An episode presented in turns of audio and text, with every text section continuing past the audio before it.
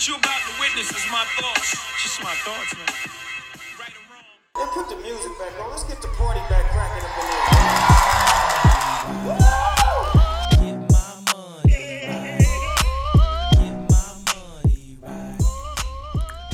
See if we got this thing rolling. And we do. What's up? What's up, man?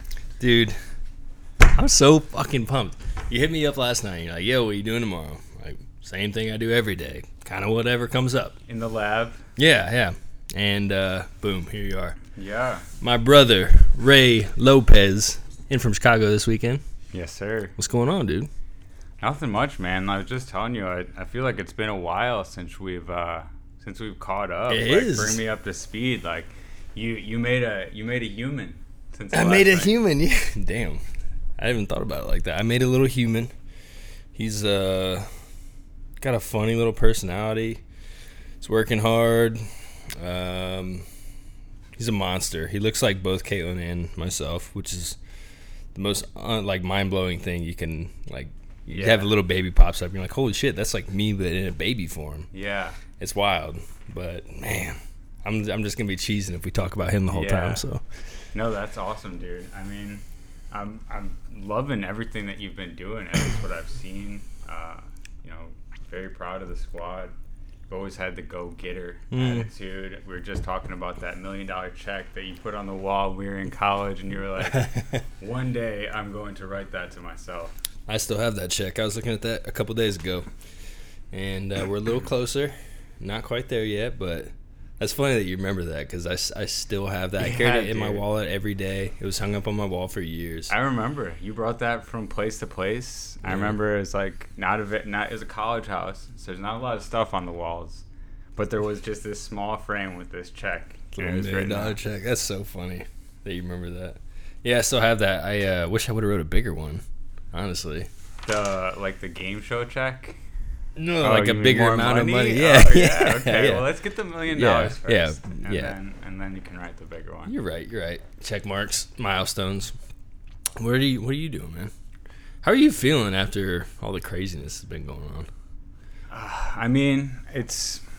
I hate really getting too partisan with it. I think. Uh, I think you really just got to kind of take a step back and absorb as much information as you can. Like, try to keep your head above water and realize that most people who are delivering information to you have some sort of, you know, motive behind that. So you, you take everything with a grain of salt, and then at the end of the day, you try to weigh it uh, the best you can. But, you know, from Chicago, so living in Chicago, basically the best part about Chicago is that there is a real lifeblood to the city. You know, in the summer, especially, you have the street festivals, you have the beach, you have Lollapalooza, you know, and uh, we didn't get to have any of that this year. So they actually just shut down um, indoor dining.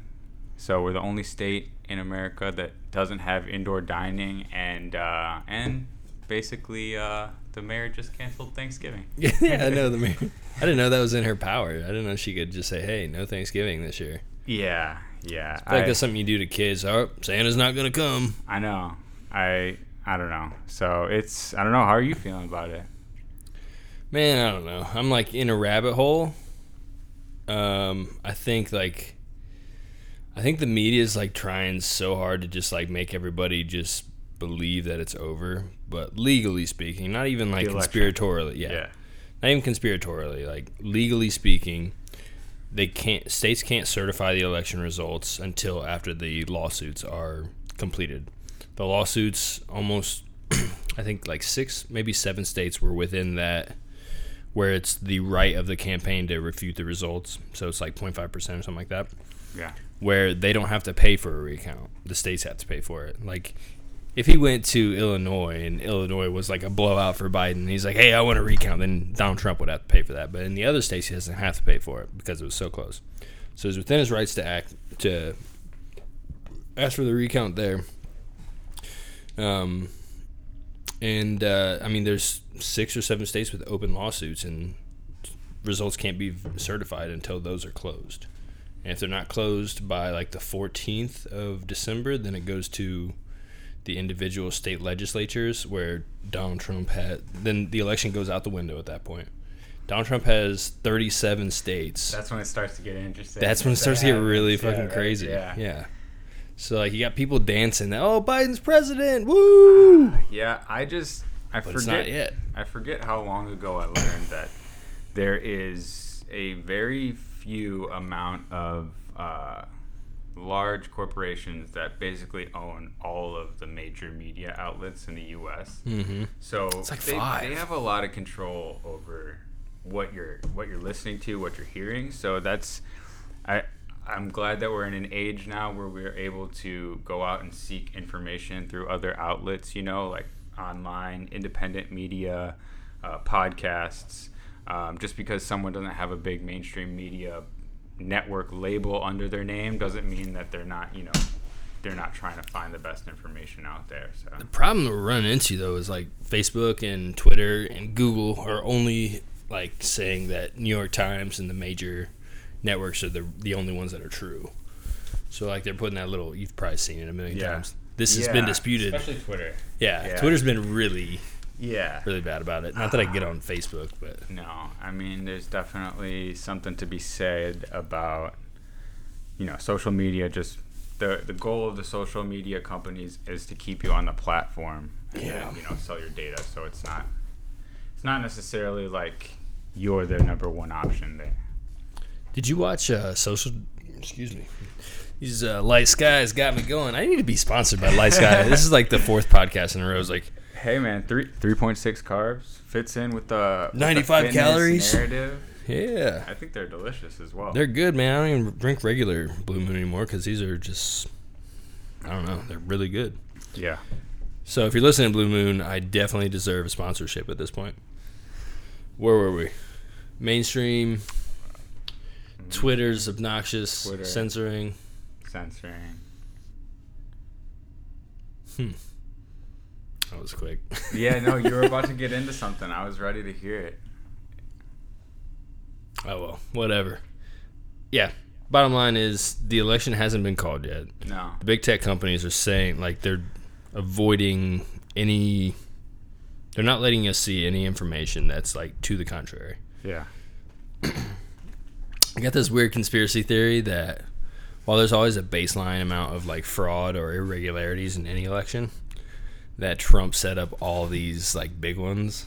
Like he's blaming the Dominion voter company or um, voting machine company, but I feel like he's the one that set that shit up Uh, just so he could like etch his name more in history. That's like some Donald Trump dude, shit. honestly, you can say what you want about the man, but he he runs a mean campaign and last year or last election, no one expected him to do what he did, but he just out campaigned, Mhm. you know, the other side. So you can like him or hate him, but he's he's clearly been able to, you know, he's he's been able to to have success in, in elections and you know getting through to the people.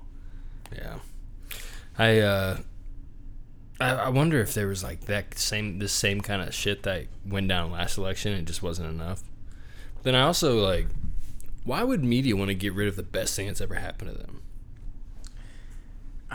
I mean, there's got to be the someone that they're answering to, right? I mean, maybe they didn't actually think that he would win. I think that they loved they loved the relationship with they had they had with him coming in because he he gave them so many views and hits and clicks on in the election season. Like if you mm-hmm. remember, it was all Trump, and then they got backlash because he won and no one expected him to win, and they were looking for blame, and they said, hey, you know, you gave this guy a major platform. So then they kind of started to take a hard line in the stance, and you know, Trump like he's he says what he wants and like so i'm sure he's ruffled some feathers along the way and mm-hmm. and there's there's some people who are over it Have you ever heard of the book The 48 Laws of Power? no i mean i've heard of it but i haven't read it It's like the Trump playbook. It's crazy.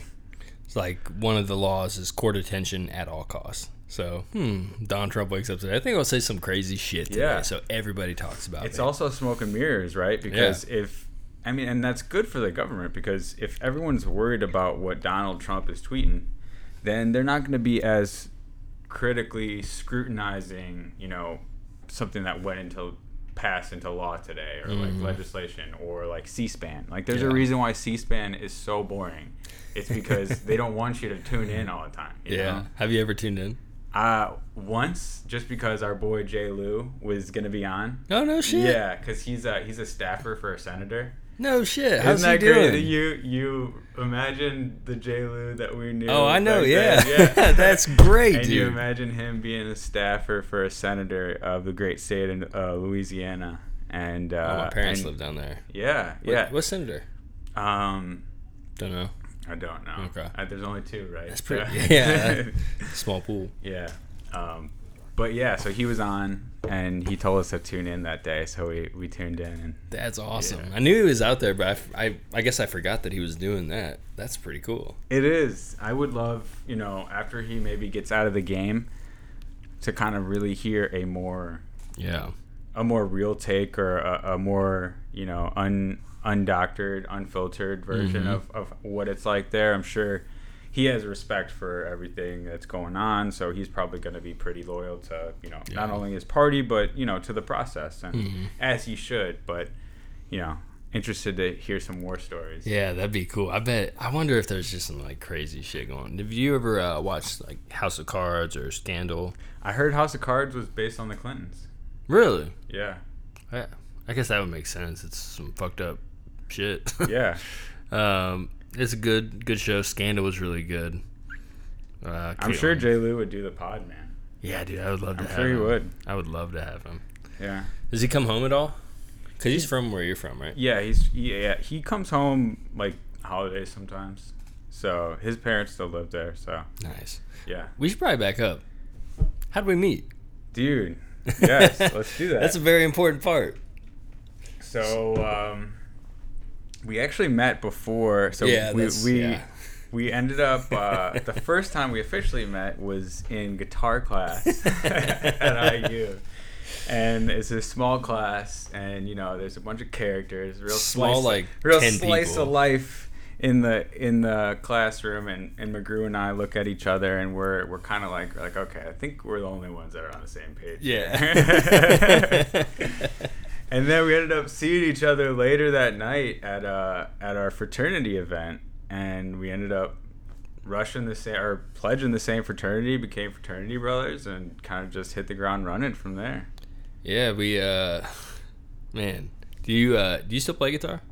Um, not really. I mean, like I I can dabble, but I'm not gonna like I'm not confident to sit down and play in front of a group of people. Yeah. Mine didn't make it past that semester. Yeah. I was like, nah, I'm good. Well, I'm it was such a good idea in theory, right? And then Yeah. you get to school and there's so many other things that are grabbing your attention that, you know, you're you're ready to move oh, on. Oh, dude, pledging was like so bad for school. Yeah. like so bad. We were up till like 4:30, 5 o'clock every night because you have to do all our work, and then then you get fucked up. But then it's six in the morning. You're finally going to bed. Yeah. And then you're, you know, you're dri- you're driving till 4 a.m. some nights if you're but it's it's all worth it in the end Totally. like- Wouldn't change. That You- so much yeah, fun. you just got to put in a little bit of legwork in the beginning, and then you're basically set for the rest of the time. Did you see um, Riley's tweets? He's, I haven't. So he tweeted back at us 'cause I said we were getting on the podcast here, and uh, I said that you would know more about like my 19 year old self because that's like a that's a dead person. Like that dude no longer exists Dude, for sure. I don't know. I think he does exist. I think Uh, that he helped you get maybe not in the same way, Parts, but yeah. some of those, some of the the core principles Yeah, of his- MacGruber are still in there. His response was, "You poop in places you shouldn't poop." Uh, Were you there? Oh yeah, that Oh, was, that was a scavenger hunt. Yeah, that was fun. So we had this list that we put together um, for our pledge class that we had to like check off. I don't know if you've ever seen Beta House uh, in the American Pie series, but they had like a pledge task list. So we had 50 task lists or 50 tasks that we had to achieve, and one of them was take a shit on the porch of another fraternity. uh, so as I was uh, wrapping up, finishing that deuce. And like a group of them come running, chasing after us. I don't know who was up there. I know. I think Riley was up there. Dude, that was so funny. Big, big, uh, big Austin Smith. Yes. I remember him being there. Didn't he pick up like roadkill or something? Like a, it was like Dude, I just sent this picture. So I think that was one of the things. Like, take a picture with a piece of roadkill. yeah, so that was one of our tasks. But I, I'm glad you brought that up because there it is. No way. Yeah. Wow. Yep. Hupper, dude. No, that that's Hubbard? uh Braden Gallus. Oh, that's Braden. Let's see, Oh, we yeah. got Looks like Hupper in that. Braden. What was that dude's name? Was it John? Yeah. What was yeah. his last name? Jo- his name was John, and, And he ended up being like a poker player. Yeah, or he left the place class to play poker. That class actually dropped a lot of guys. We lost Butler, New Money, uh, Nation didn't end up.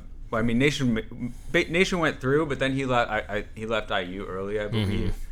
Um, Nation. yeah, that John guy.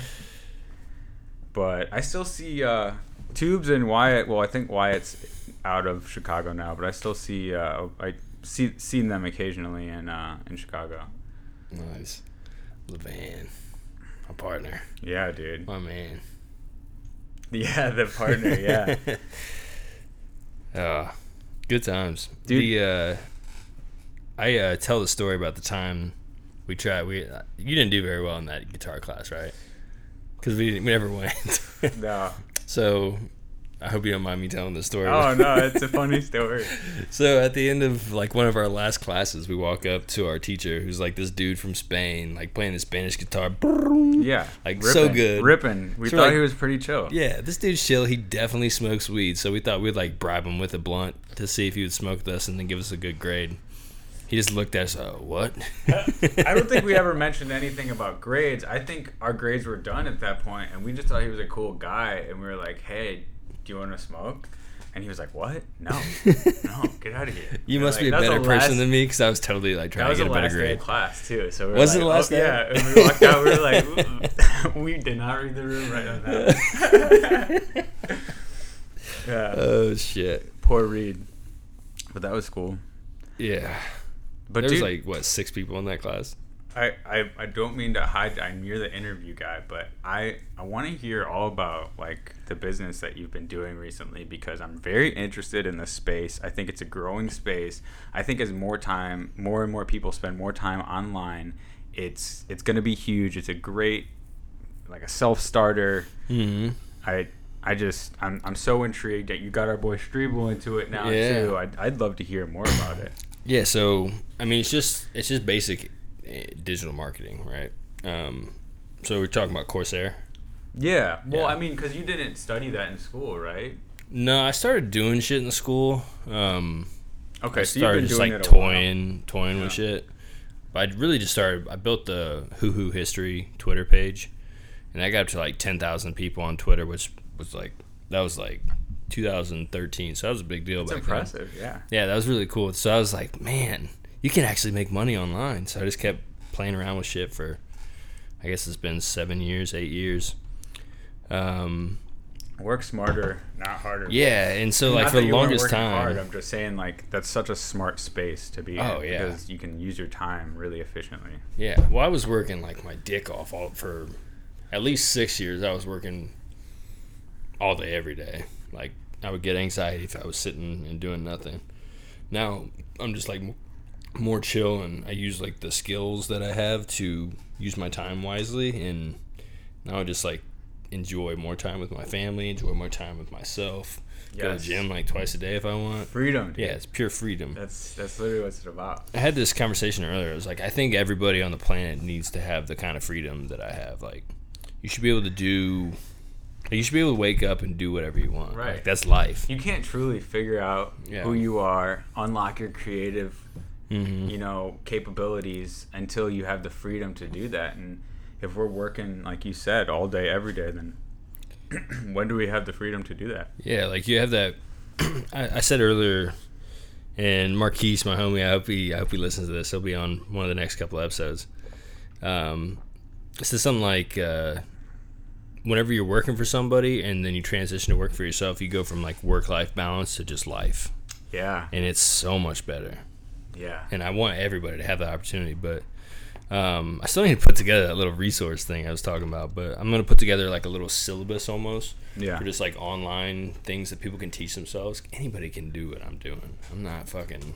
No, I was reading about it and I was very interested. So uh, excited to hear that you know you're doing well and you know crushing crushing that space. I think there's a lot of opportunity there. So Yeah. it's a good move. There is. I mean, so like every business is like, oh, I think I'll do some Facebook marketing or I'll do some Google AdWords, and they have no fucking clue what they're Well, doing. yeah, and that's where everyone spends their time. Yeah. Literally, people are glued to their social media, Google Yeah. and Facebook, all the time. Not we- that Google's social media, but right. they sell ads, and Mhm. you can post ads and host ads. there. hmm We talk all the time. Um, one of the doctors that I work with, like how this one doctor that's like his competition runs radio ads, but he runs Google ads. The my client, and so basically, whenever somebody somebody hears a radio ad, they go to Google, and then we get their radio ad. Wow. it's, it's just fantastic. So like. Yo, everybody that's not working with me, please continue to run radio and TV ads. And then whenever people go to Google, they'll come to us and we'll get the business. It's just hijacking leads. I mean, that's what it's about, man. Yeah. But I mean, if you can find, like, anybody that wants to get into it is like, find a, a customer, like, take one online class, find somebody you know that owns a business that has a decent margin. Say, hey, I'll run this for you free for a month. We'll see if it gets results. If it does get results, then throw out a number. They'll probably pay you. Like, 500 bucks is not very much money. It used to seem like the world. Customer acquisition 101, folks. Yeah, Right just here. talk to somebody. Um, That's going to be a pod under the Corsair.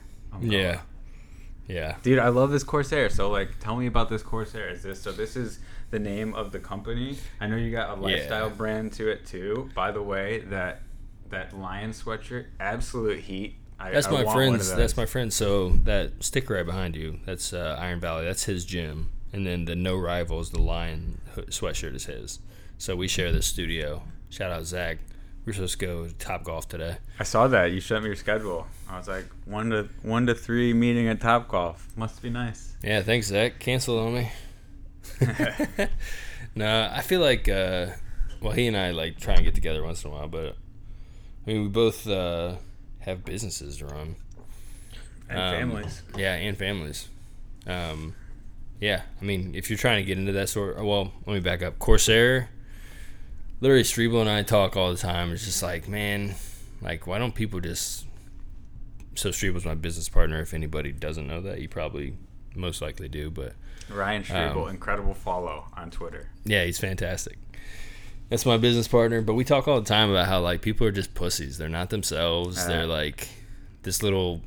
They box themselves in so they can. They're just scared, dude. Yeah. They live in fear, and the the whole thing we were talking about, the narrative from the media. Mhm. Um, not saying that you know there isn't any fear warranted in the current climate, but that doesn't mean that you need to live your life in a waking fear where you're you know too anxious to make decisions. Right. Or just like live out loud as cliche as fuck as that sounded. I hope we can delete that, right? um, yeah, just like so some of our like core principles are cause a scene, um, hunt for treasure. Like too many people say money's not important. It's horseshit. It's very important. It's it's it's the key to the freedom, Yeah. unlocking the freedom that you're Exactly. talking about. Now you're right. Money doesn't buy happiness, but money buys you the freedom to explore and pursue your happiness. Amen. Yeah, it's a tool, not an end. Um, another one's burn the boats. Quit being a pussy. Just go do it. Yeah. Um, and yeah, we're just looking. So we're just always adding these pirate cliches that are like our little code. I love it, dude. Yes. I absolutely love it. The scallywag code, and now people are just calling each other scallywags, and it's just it's people that are just kind of rebellious. And the biggest one is live by your own rules. Like society's rules. I'm not to get too hippy dippy, but society's rules were just agreed upon thoughts over thousands of years. Think independently. Yeah, just if it doesn't work for you, then don't fucking do it. Yeah. It's a lot better to wait to live that life, in my opinion. But not everybody's cut out for it. And that's fine. Yeah, that's fine.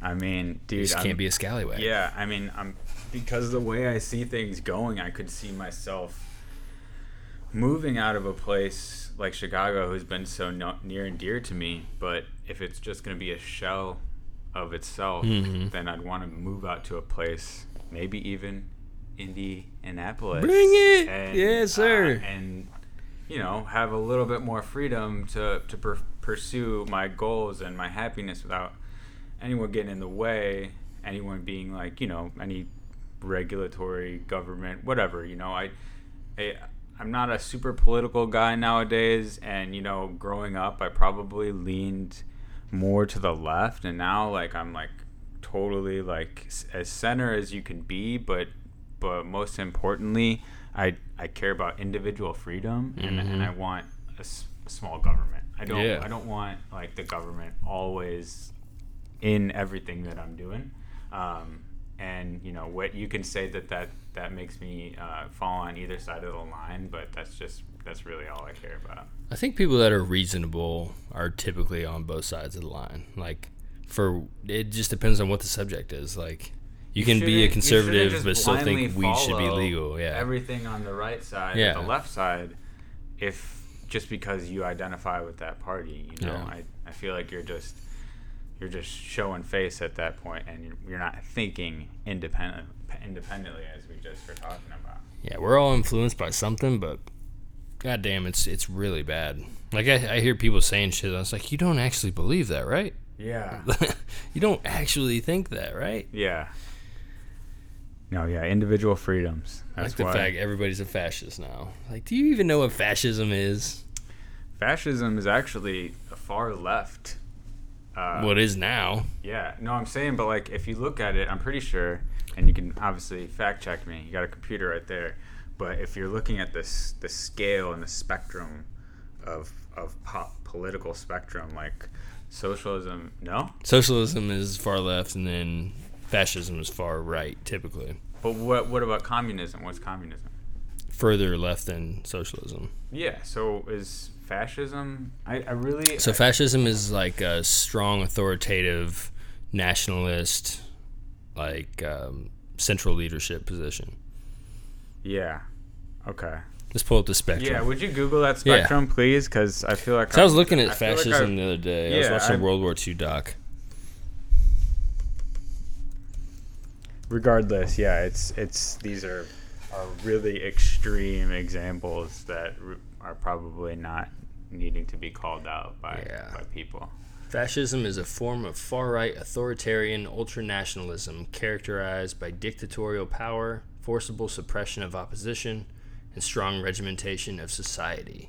you know what i was thinking of i was thinking of um, someone tweeted something about uh, like the the nazis being involved in socialism Yeah, so the Nazis were like the Socialist Party of Germany. yeah but that's what nazi stood for but you had all these people who were like saying that they weren't so that's kind of where i got mixed up i apologize Yeah. So let's see. Well, I mean, currently, like Antifa, which is far left folks, are using all of these positions, like dictatorial power, forcible suppression of opposition, and strong regimentation. I mean, I would say that they're trying to make everybody fit in this like be nice, say the right thing box. Let's see. So, yeah, the Nazis were obviously fucked up. Let's see how they started. Dude, Al- were you listening to that? Alex Jones, did you get into that? Which one? The one I sent you today. The Pool one? I got like 15 minutes in. YouTube And you deleted just it. so the, really YouTube deleted, yeah. in the middle of you listening. Yeah, yeah. No way. Look, I swear. Dude, that's crazy because I we were just talking about at least it getting um, lowered on the on the search engine optimization, like getting Mhm. prioritized. But then they just straight up deleted it. Yeah, It's so, so, funny, dude. I saw all these people on Twitter just tweeting like, "Oh, I've lost all respect for Tim Pool." Like, blah blah blah. Like, did you even listen to? Yeah, it? listen. before you say this, like, just listen to it. You know? yeah, Tim Pool tweeted YouTube has taken down our podcast with Alex Jones for violating community guidelines, which he did. he certainly did, I'm sure.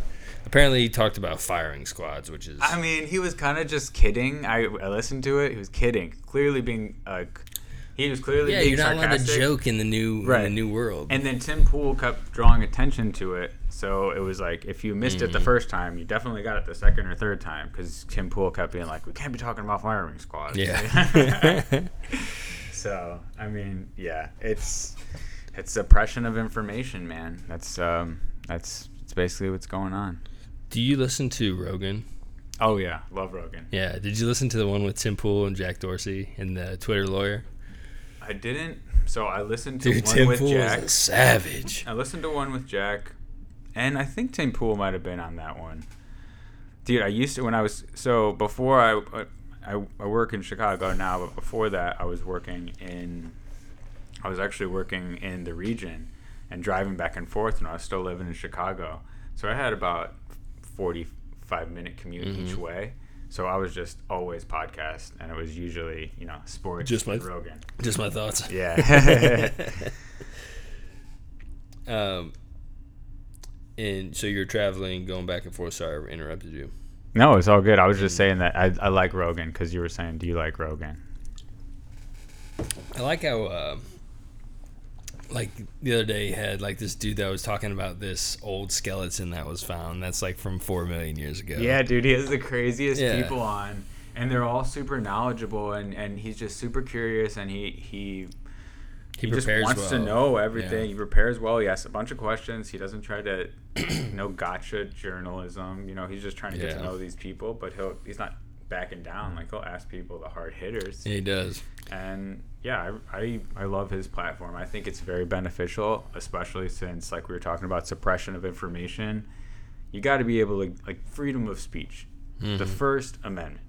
If you if you don't like it you don't have to listen. But that doesn't mean that you're allowed to tell everyone else that they're not allowed to listen. You can't mm-hmm. just deplatform people and not let them speak just because you don't like what they're saying. That's i mean i get like the inciting you know Inciting but- violence, yeah, yeah. that's. I mean, that seems or, or hate speech. I, I understand those parameters. The only thing is like uh, with hate speech. That since you brought that up, where where's the line of right. These are both versus- vague categories, yeah. right? So how do we how do we navigate these vague waters where the small little rules in their terms of service or terms of condition they're allowed to just say, oh, we're not gonna post this video or oh, this violated our rules, you know? So it's like, man. literally Censorship. everything everything about um, everything that like came out of a conservative's Twitter page or Instagram. Um, there you go. Yeah, Getting pop into it. open. Getting I'm into gonna the get mix. another. Hey, Get dude, I'm so glad mix. you came. Yeah, dude. me, cheers, uh, brother. Gotta give a little cheers. Yes, sir. Cheers to you. Yeah. I want to I want to get into Bitcoin at some point, dude. Mm. I want to too because I don't understand it well. I mean, I kind of understand the blockchain. I understand Bitcoin, mm, not very well, probably like five percent. Okay. Um, and then also, you sent a video. Who was it? It was like a really old video of like this dude on consciousness. Oh, Alan Watts. Alan dude. Watts. Yeah. Oh my god. So I want to get into that too. But yeah, we're let's finish up what we were talking Yeah, about. Yeah, sorry, I'm not skipping ahead. I'm just No, I'm yeah, excited. I'm- I'm just I have lost. ADD and I'm excited and it's Friday and I'm seeing my best friend Jeremy. I haven't seen in a while. Uh, and by the way, Nazi was a member of the National Socialistic Socialistic German Workers' Party. yeah. Which is weird because that doesn't seem like how you would. That doesn't seem like an anagram for Nazi. NSGWP, Nazi. Yeah. I, they're wild some wild boys. When did you get into Bitcoin? So I was familiar with it when I heard about it when we were in college. Never mm-hmm. thought anything of it, and then there was the boom in 2017 where everyone was buying it, and it it peaked at like 19, 20,000, mm-hmm. and then it plummeted. And I was I was interested at that time because I I wanted to know what was going on there, what what was making it jump so high? How is it going so fast? This is this new technology everyone's talking about. So I did a little bit of research then, but it kind of fell off when it crashed. And then this year, when the stock market crashed from all the corona news, um, you basically saw all markets crash. And I saw Bitcoin go from 9,000 or 8,000 down to 3,000, which is a pretty steep drop. You know, if you're holding a lot of Bitcoin, you don't want to see that. But then, that's a big drop. yeah, but then it propped itself up completely organically and rallied all the way back up to 8 9.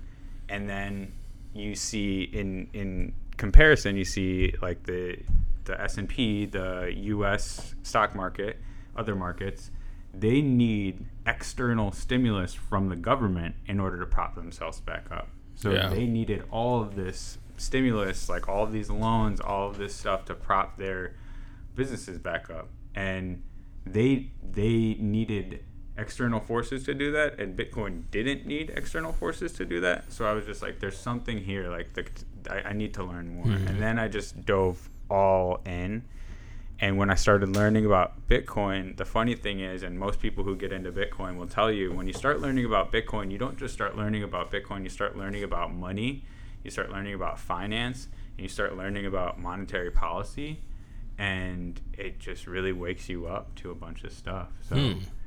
so how about we start with this? It's kind of complex, but tell me what you understand now about Bitcoin, and I'll kind of just go from there. Okay, well, I understand that last month, and you're like, dude, buy Bitcoin. Uh, it's gone up 43%. So, yeah. so fuck. First of all, fuck. Yeah. Um, Bitcoin, as far as I understand it, obviously there are limited Satoshi, right? Satoshi created this uh, digital currency that is and released it slowly over a time of what? It's still is it still releasing? Yeah. So this is what 2000. When did he start it? Uh, so what happened right after the housing market crash? Okay, so like um, 2009 maybe. Well, yeah. So I think it was created then. The f- I want to say the first halving event was in 2012 is when it really started to pick up. Okay. Um, and then, but you can you can verify this online. It, it really didn't start getting big until 2016. Um, but sorry, I didn't mean to to cut No, you you- off. It's only been around for yeah, like like 10 years or 12 Yeah. years. So 2008 was it? So invented in 2008 Yeah. by an unknown person or people using the name Satoshi, Satoshi, yeah. Nakamoto, who is no longer with us, right? it's unknown. Unknown. it's one person Yeah. or multiple people, or and the reason they did that is actually genius. It's because they didn't want the person to become bigger than the product. Like Mhm. they wanted it to be like just like anonymous white paper contribution. Um, That's pretty wild. yeah, but. Um, did you want to keep elaborating on that, or is that kind of like where you're Well, let's let's kind of like where you're at? So this is a digital currency that is slowly released over what 10 or 12 years. Yeah, And there's so a max so it's a fixed supply. Okay, Um, fixed supply. The Yep. core value principle of Bitcoin is that there's a fixed supply. If you look at every other currency, money system, or you know commodity, there really isn't a fixed supply. There's there's perceived scarcity, but there's Mhm. not definite scarcity. So It's like we can print money. Right.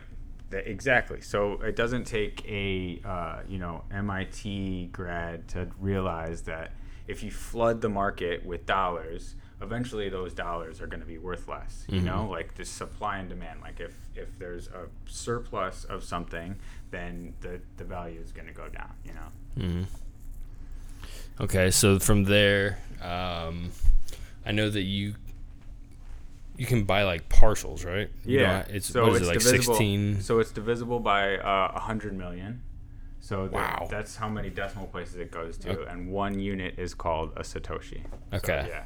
So Okay. right now it might not seem like it's worth that much, you know, but you know, if Fixed it, pl- supply over hundred years. yeah, exactly. You, you you know that the supply is fixed. So. Well, I'm gonna go ahead and buy a couple hundred right now. We're talking. Dude, I would. I mean, I think it's a. I think it's a great time to get in. It's not too late um, because Man, the sucks. It went up forty two percent in the last month. I think conservatively, we could see six figures next year. Conservatively, Yeah, Jesus. That's we rough. could see. So like, it could touch it and come back down. I'm not gonna say it's gonna stay there, but um, So I just bought point zero one two zero five two nine three Bitcoin. perfect, man. Damn, that's crazy. So we're, I mean, do you? People aren't even accepting Bitcoin though, really, right? Yeah, That's the hard part. That's where I think where people get caught up is like, Yeah. okay, so you have this digital currency that doesn't Right. really exist. I so What do you I, do with it? It is kind of complex, so I'll just kind of get into it real quick, and then stop me if I'm if I'm going Alex Jones and I start to rant. But You're all right. You know what I'm saying? Um, okay, so like I said, the core value proposition is its fixed supply. And what we see uh, when we start to study Bitcoin or try to learn what it is, is we have to learn what money is. What is money? So, like, how is money controlled? Like, what does a dollar mean to you? You know, how does the value of that dollar exist? Why is the why is the value of a dollar a dollar? What did they use in the past to exchange? You know, like they, they used to use stones, or they used to use like special like you know like tribes would use like bones or like animal pieces. You know, and then it and then it became trading. You know. Um, so the the dollar is controlled by the Fed, you know, the U.S. government, um, and the U.S. government Fed is one of the most trusted sources uh, in in the world, and that's why our dollar is strong. You know, a lot of the the world's debts are paid for in dollars, um, and we we have trade relationships with everyone in the com- country uh, or everyone in the in the world pretty much. Um, so the dollar is not really gonna you know you're not like we are money printing, but you're not really worried about the dollar completely falling. But we are worried because we do see all this stimulus happening, right? And they're literally just printing money like nonstop. So A shit ton of it. yeah, exactly. Like trillions, trillions and trillions of dollars. So if you look at the budget, um, the balance sheet, Real quick, so they did a three trillion dollar stimulus. How many trillions are like in the economy currently? This is Like another 80? awesome point. So like, how do you know? There's no way to verify like the circulating supply of money. Like you can you can estimate, and there's no way to to verify the circulating supply of gold. There's no way to verify the circulating supply of silver. It's all a guess, right? Yeah. Bitcoin, you could plug in your computer to the Bitcoin network anywhere in the world, and any computer can do it, and they're going to get the same exact result. You can audit the entire circulating supply, and you could you could w- look at every transaction on the network. Holy shit. So this says there was 3.964 trillion in November of 2009 that's in supply. So I'm what's the world GDP? That's probably like 80 trillion. 142 trillion. So they just out of nowhere printed two per, about 2% of the economy, like the world economy. They just said, "All right, we're just going to plop that in." Yeah, that's a good way to look at it. And if you look at the the that that has to be taken on as debt, Mm-hmm. you know, and and so where do we get the debt? We get the debt from the uh, the, the central banks and the in, the IMF, the International Monetary Fund. The Iron Um, Bank. Yeah, exactly. The Iron Bank of Braavos. Yeah. Yes. Um, but if you look at the, the the Fed's balance sheet right now relative to uh, GDP that we're producing, it's it's not good. It's it's some of it's it's some of the worst numbers we've seen. So knowing that and also knowing that another stimulus is coming, meaning the money printer is not going to stop anytime soon, and we don't really have a say in whether it it happens or not. So back it up, like our dollar is still valuable, but they're printing it, we have no control over. Let's fat, let's skip over to somewhere in the world like Zimbabwe or Turkey or um, there's uh, other places in the world, Venezuela, who have their currency has been so hyperinflated by their government doing shady stuff, printing nonstop, in in you know like investing in bad things, not using their money like like being sketch with their money, and eventually they have to print so much money that the value of their money goes down. So what we see is we see a hyperinflated currency. You have someone who's sitting in the bank or sitting with their money in the bank. You know, they deposit it. They're a good citizen. They they deposit their check every week in the bank, and by no fault of their own, their d- value of their dollar is going down. So their dollar is going down, and they have no say in it that Bitcoin is is the life raft in that scenario because there's no government that can control how much Bitcoin is printed or or seize your Bitcoin because it's not controlled by any government at all. It's a decentralized platform.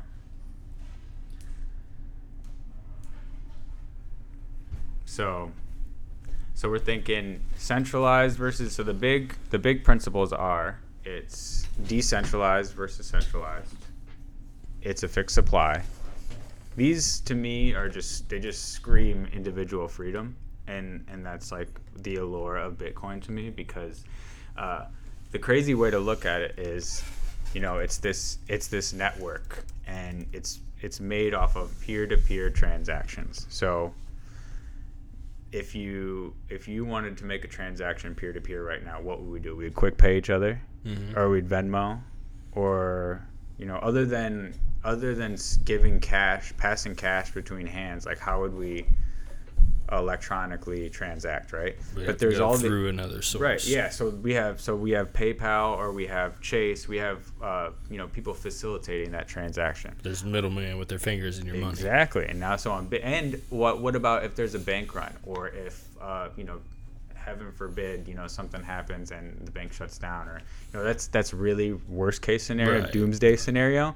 But still, they could you know they they can liquidate whatever's in there because most people don't know that the bank only carries 10% of all the money that's deposited on hand and then the other 90% they go and invest it and then Loan, loan it out. they're loaning it out and then they get paid interest on the loan so like they're basically like you know They're making money with your money. We're making you money with your money. money Exactly. With your money. yeah and you don't have control over the value because you don't know how much is going to get printed and when so you know you have people in venezuela who are paying like a hundred thousand whatever in their currency just to get a loaf of bread and it's no signs of stopping bitcoin is like their life raft it's it's their opportunity to you know not get the world around them just absolutely ruined with their currency getting devalued So this little principles of Bitcoin Wikipedia page says principles of Bitcoin are open source. Open source, yeah, that means that the code is free. Anyone can plug in their computer to the Bitcoin network and run a run a Bitcoin run the Bitcoin software. There's a Bitcoin software. Yeah, so that's so I didn't know that. no, yeah, so it's uh, it's kind of complex. That's why I'm trying to I'm trying to explain it correctly because yeah, they say you don't really know something until you can explain Yeah, it to right, someone else. right. You know, so You're I'm doing a good job so far, actually. it's it's it's crazy because there's people who are have been in the game in the Bitcoin game since the beginning, and they still say that they're still learning more about Mm-hmm. it because it's so complex. But the reason it's such a secure network, I'm sure security is going to be somewhere on that core principle list, um, is because you have independent computers verifying the transactions. They're called nodes on the network. So anyone can plug in open source, and then their computer starts verifying transactions. And that is a permanent ledger. And that what that means is the purpose of that is that if one computer goes down, there's still 100 million computers running the network. Oh, so okay. so anyone should be able to plug in. As more people plug in and let their computer verify transactions, the network gets stronger and the hmm. network gets more secure because now you have a higher number of computers regulating traffic. And because it's all computers that are just running the software and the protocols in the software, there's no bias. There's no there's nothing that could, you know, make it stop other than like a hardware failure or something like that. But interestingly enough, there's a wet season in in uh, a part of China. It's like a, a monsoon season that they have to relocate warehouses full of servers of of Bitcoin nodes that are just running the software. So usually when this happens, they have to relocate uh, to a dry area, and you see a dip in the price. The Bitcoin Really? network is so strong now that it didn't even notice these Yeah. huge like areas of warehouses full of uh, servers being relocated off the network on the network. So it's to the point now where you know a whole country could ban Bitcoin, and it wouldn't even matter because there's so much strength on the network already. It's so well adopted. What happens if somebody dies and has no idea? Like nobody else knows gone about forever. Gone forever. Yeah, Fuck. yeah. There's We already can't been, pick up like a buried been, treasure full of. There's already been. You could Google this. There's already been a few million coins lost. So when I say that 21 million fixed supply, there's actually only going to be 18.5 million. So I mean, there's no way to like go mining for the. No, because each coin has an individual private key. Yeah. So that individual private key is your coin, and Mm-hmm. that coin lives on the software. So you can go into the software with your key, and now we have like we have there's a bunch of tools you can use to store your keys. You know, you can you can use an exchange like Coinbase. You don't actually ever see the key, Mm-hmm. the but but imagine that each one of these 21 million Bitcoin have their own uh, long key that's attached to it. By key, I mean like it's like a 200 something character code. Uh, so theoretically, though, the cool part about Bitcoin is you could buy Bitcoin and write down the code and put that little piece of paper in your pocket and walk through borders or even if you had the wherewithal to memorize that 250 character code you could walk through borders with fucking thousands of dollars in your head you know hundreds of thousands of dollars just in your head because you you have the key and then you just need to go pop it into the bit to the bitcoin software. So i'm not as advanced to where i don't, obviously don't have that much yet. It's Yeah. but but that's kind of like also the allure. It's it's it's very decentralized. It's very you can do whatever you want with it. You know you could take it wherever you want and, and no one can take it from you. Like So this says Principles Bitcoin, 21 million coins, no censorship, open source, permissionless, pseudonyms, no ID should be required to own, uh, fungible, all coins are equal and should be equally spendable, and irreversible transactions. Confirmed block should be set in stone. Blockchain history should be immutable. So the blockchain is that network of Yes. computers. So the best analogy I've heard for the blockchain is, um, yeah, it's an immutable ledger. So every transaction that that's happening, is, You can't cover it up. Is is continuing. So it's it's just adding to the chain. So the best analogy I heard. Um, do you know who Naval is? Oh, of course. Yeah, dude. So Naval was on a Tim Ferriss podcast, and this was a while ago, maybe in like 2017. They were talking about Bitcoin, but he uh, and that and now analogized it to he he made an analogy to um, to a fly in amber, and as as the like amber or wax fills up, the fly gets further and further in there, and it's harder and harder for the fly to get out. So as as it keeps filling up, the the fly basically it's impossible for him to get out. So like think about like the fly is sitting in a wax, say wax if amber is not a good like, and you're pouring wax into uh, like a, a cylinder, and the flies at the bottom or a block. I'm sorry, and the flies at the bottom of the block, and you're pouring wax in. As the more as the wax gets higher and higher, it's harder and harder for the fly to make it out. And eventually, the chain of wax blocks is so long that he's going to have to make it all the way through there in order to to erase it. So that's what the immutable is. Like a transaction gets lost in this long chain of oh. transactions, and in order for it to be able to be erased, it would have to make it to the front of the line of transactions, which never stops. So it's basically impossible. Okay.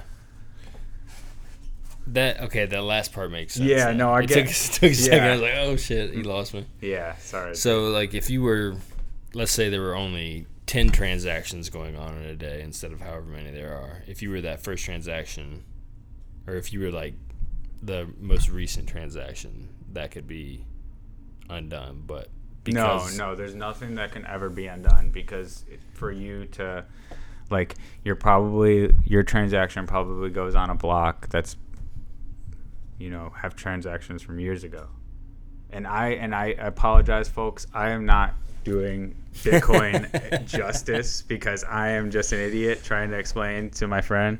Um, my vague understanding. So I am not super technical. I from what I understand about the blockchain though is that is that it's a it's a permanent ledger and the transaction list continues to roll on and there's no way to st- it's once it's st- once you're in that transaction list there's no way to get out of it without erasing the whole thing. okay, so you couldn't even can you even track transactions? You can. So, but the thing is, uh, you know, we're talking about these different computers regulating the traffic on the network, right? So, if one computer goes down or another computer goes down, it's that same transaction history is going to show up on every computer Every- yeah. because it's on the network. It doesn't physically live, Live in the one computer. computer. It's like lives in the digital space.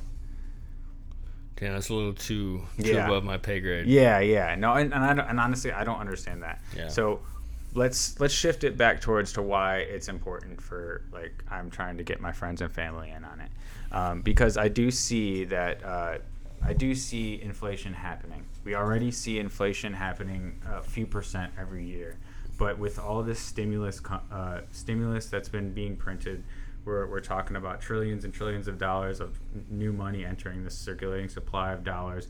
That will inflate the value of the dollar at some point. point, and don't take it from me. Take it from billionaire hedge fund analysts, people that are working at Goldman Sachs, and most importantly, publicly traded companies. So uh, I got a few big Bitcoin events. Um, there's a company publicly traded on the Nasdaq. It's called MicroStrategy. MicroStrategy recently um, recently took 85% of their cash reserves on their balance sheet, and they put it into Bitcoin. Damn. So 485 million dollars Into Bitcoin. Into Bitcoin. But that drove it up. They did. It did not drive it up at all. Shut the fuck up. They were so smart. they had algorithms running purchases like every second, and it didn't move the price at all. What? And so yeah, so you can look at. I got that's so- crazy. So they bought in. They bought twice. He, he bought in. He bought. I think at the end of Q two or, or the end of or sometime in uh, Q three, and then again at the end of Q three. And he's made. I, I don't want to butcher the numbers, so just Google uh, MicroStrategy Bitcoin gain.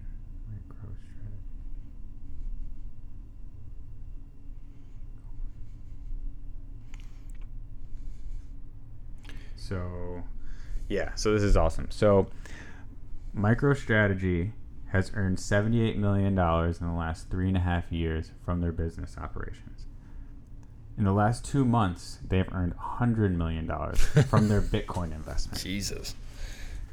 So, I mean, that's we were just talking about. It's gone up, you know, forty percent in the last minute. Um, so the reason why you see, and that's a publicly traded company on the Nasdaq. So that means before this guy can make that decision, he has to go in front of a board of mm-hmm. smart ass CEOs who know what the fuck they're doing, and they want a strong investment case before they make a decision like that because they answer a lot to money. shareholders. Yeah. It's a public publicly traded company. They have fiduciary responsibility, and and yeah, so they did it, and then Square followed suit. So Jack, you know, Jack mm-hmm. from Twitter uh, owns a company Square, the payment processing company. They put one percent of their of their cash reserves in it, which was fifty million, which has already gone up a ton.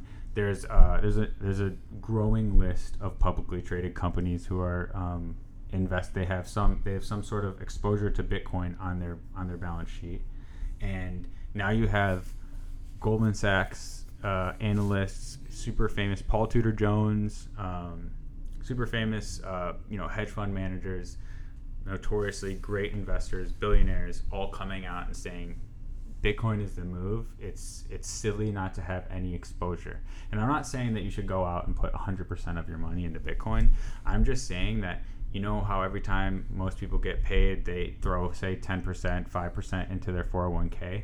You should be doing the same thing with Bitcoin and not even thinking about it.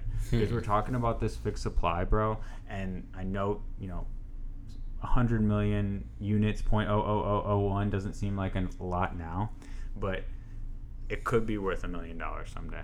Right. This is like, and it sounds crazy, but if you look at it, it makes perfect sense because the market cap of Bitcoin right now is $300 billion. Yeah, I'm looking The- this. This is the crazy. market cap of gold is $8 trillion. Most analysts, and you could you could do a lot of research on this about recent news, but there's a lot of talk about how with inflation, um, people are mainly institutions, but but people are uh, investors are looking for store of value assets to put their money into because they know the value of a dollar is going down. If I just have my money in cash, next year my cash is going to be worth five percent less. Hmm. I have to put it in something that's at least going to stay the same or go up. You know, so they're looking for hard assets like gold, um, you know, silver, and then Bitcoin. And Bitcoin is honestly moving to be the preferred choice, not only by you know people like us, but like investors that are institutional investors. So go back to the market cap. Gold's market cap is eight trillion. Bitcoin's market cap is three hundred billion. That Three means- hundred and two point zero five billion. I'm looking at it right now. Okay, so 302 Volume today, twenty four point eight eight billion. That's a lot. So that means in order to get to gold's market cap, which we're already seeing trending that way, we're already like conservatively speaking, we get to gold market cap that's 40x on the price that's right now. So what is it? It's like probably around 16 right now. So I mean, there's you know who the Winklevoss twins are? The Winklevi. Yeah. The Winklevi, yeah. Yeah. So they are, you know, actually the largest, I believe, largest individual Bitcoin holders in the in the world. Um, there's definitely companies who might have more than them, but as far as like individual people, I'm Mhm. pretty sure they, they're the most. Um, and they have a lot of. Uh, they put out a, a recent paper. It's called "The Case for 500K," and they lay out all the reasons why there's no reason why Bitcoin shouldn't be at 500K in the next five years. I'm gonna read that. Yeah. The case for There's also a guy named Raoul Pal who uh, he started a company called Real Vision. He's he used to be a, a hedge fund manager at Goldman Sachs, um, and he he's uh, started his own finance uh, news podcast, uh, YouTube channel um, called Real Vision. And uh, in that one, he theorizes in an episode that Bitcoin could be at one million in in five years. Jeez. So the point is, we don't have to get there in that amount of time, but the fact that we have the opportunity to, we would be silly not to at least yeah. put a little bit in that basket, you know? Right. Like, this is our opportunity to jump classes. You know what I'm saying? This is like investing in the internet early. It's like getting in on the sun before there was fucking sunlight. Yes. Yeah, I'm. s- I'm gonna read this paper. It's yeah, there's also a really good one. One of my favorite. Uh, another. My another sorry to cut you off. But another thing to think about is remember when all the crazy hype around Bitcoin was going off back when what two, 2017 and it was just going nuts. Mm-hmm. yeah. Got up to 19. Yeah. And that's when it. That was like whenever it was like craziness. It's Yeah. already back almost to 17. Well, let me tell you, this is not um, a coincidence. This is by design. Uh, the way that it's it's mapped out. So we have every four years there's an event called the halving.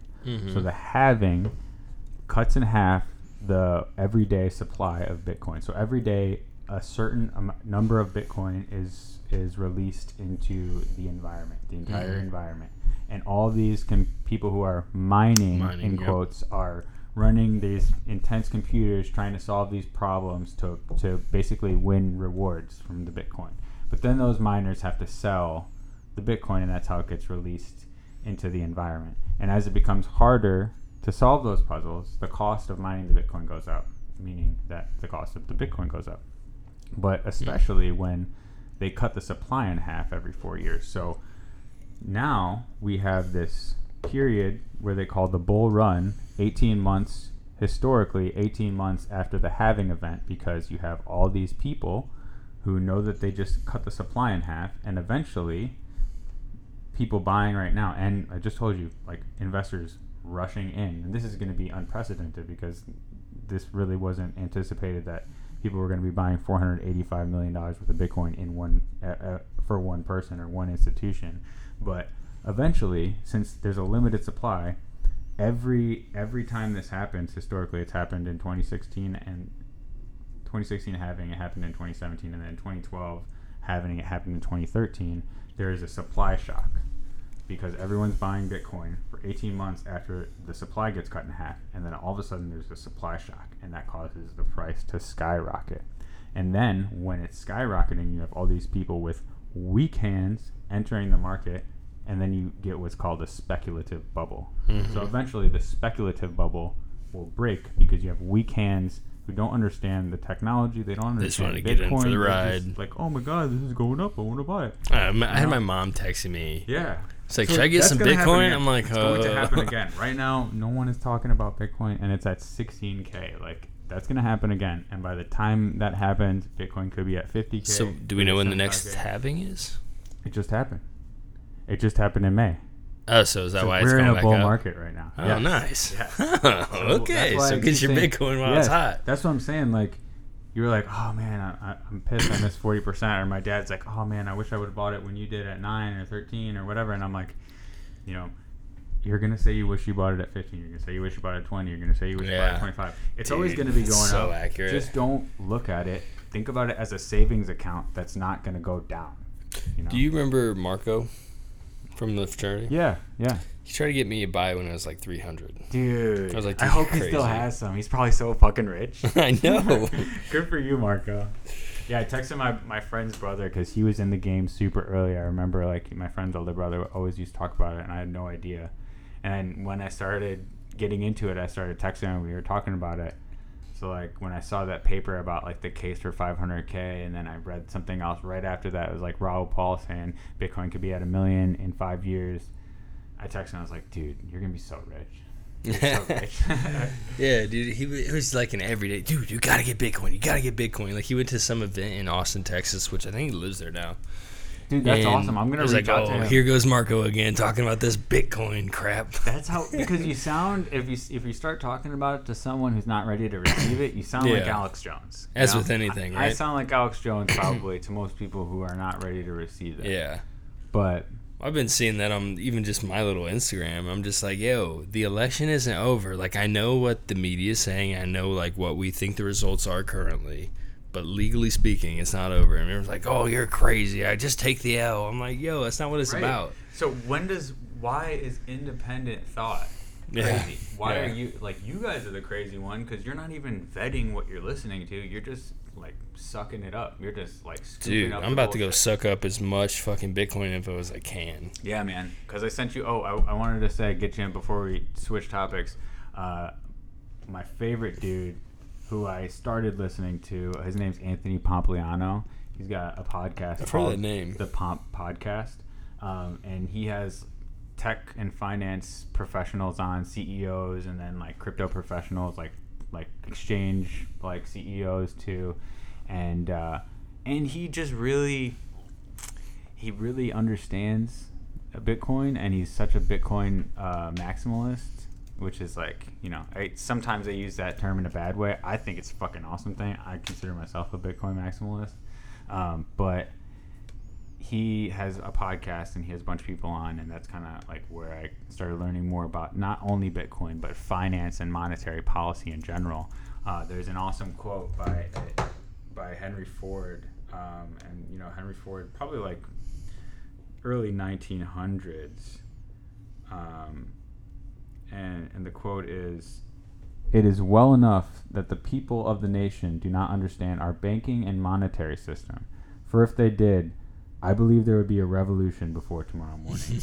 I've heard that one before. and that's just because the game is is rigged against people. People have been led to believe that you should save your dollars and that you shouldn't spend and, and the, or you should spend them. We live in a very like uh, consumer driven economy, but if you look at it like over time, like the value of a dollar has only gone down. So like you need to be investing. That's what smart people are doing. Smart people. I'm not saying smart people. I'm saying educated, not smart. Educated because just because you're not educated doesn't mean you're not smart.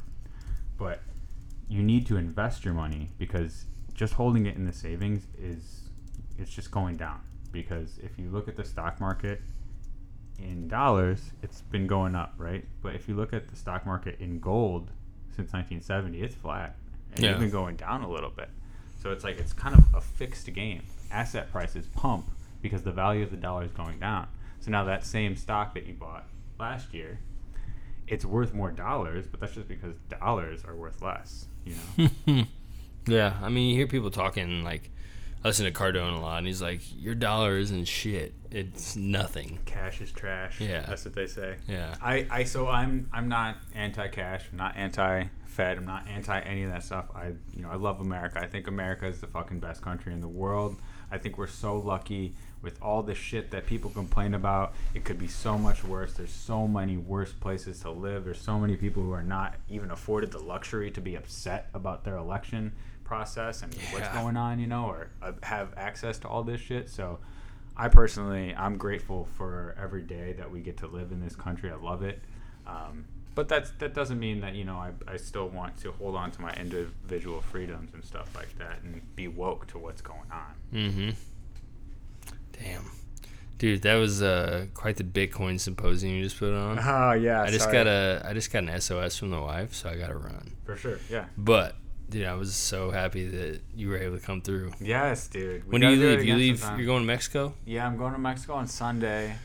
Um, but I honestly, I'm back in India.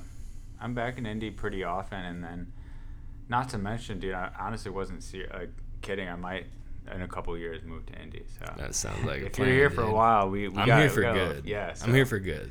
yeah. So we got some future to talk. All right. Well, whenever you get back from Mexico, we'll do part two. Yes. All right, Sounds dude. good, man. Hey, uh, real quick, where can people find you on like Instagram, social media? Oh yeah, I mean I'm on I'm on Twitter, uh, Raylo143. Um, usually just liking Bitcoin posts and tweeting bullshit. So uh, not for the weak ears, but yeah, you can find me there. All right, dude. Dude, I love you. I'm so happy to see you. I love you. you too, dude. Thanks for having me on. Yeah. All right. See you later, motherfuckers. Later.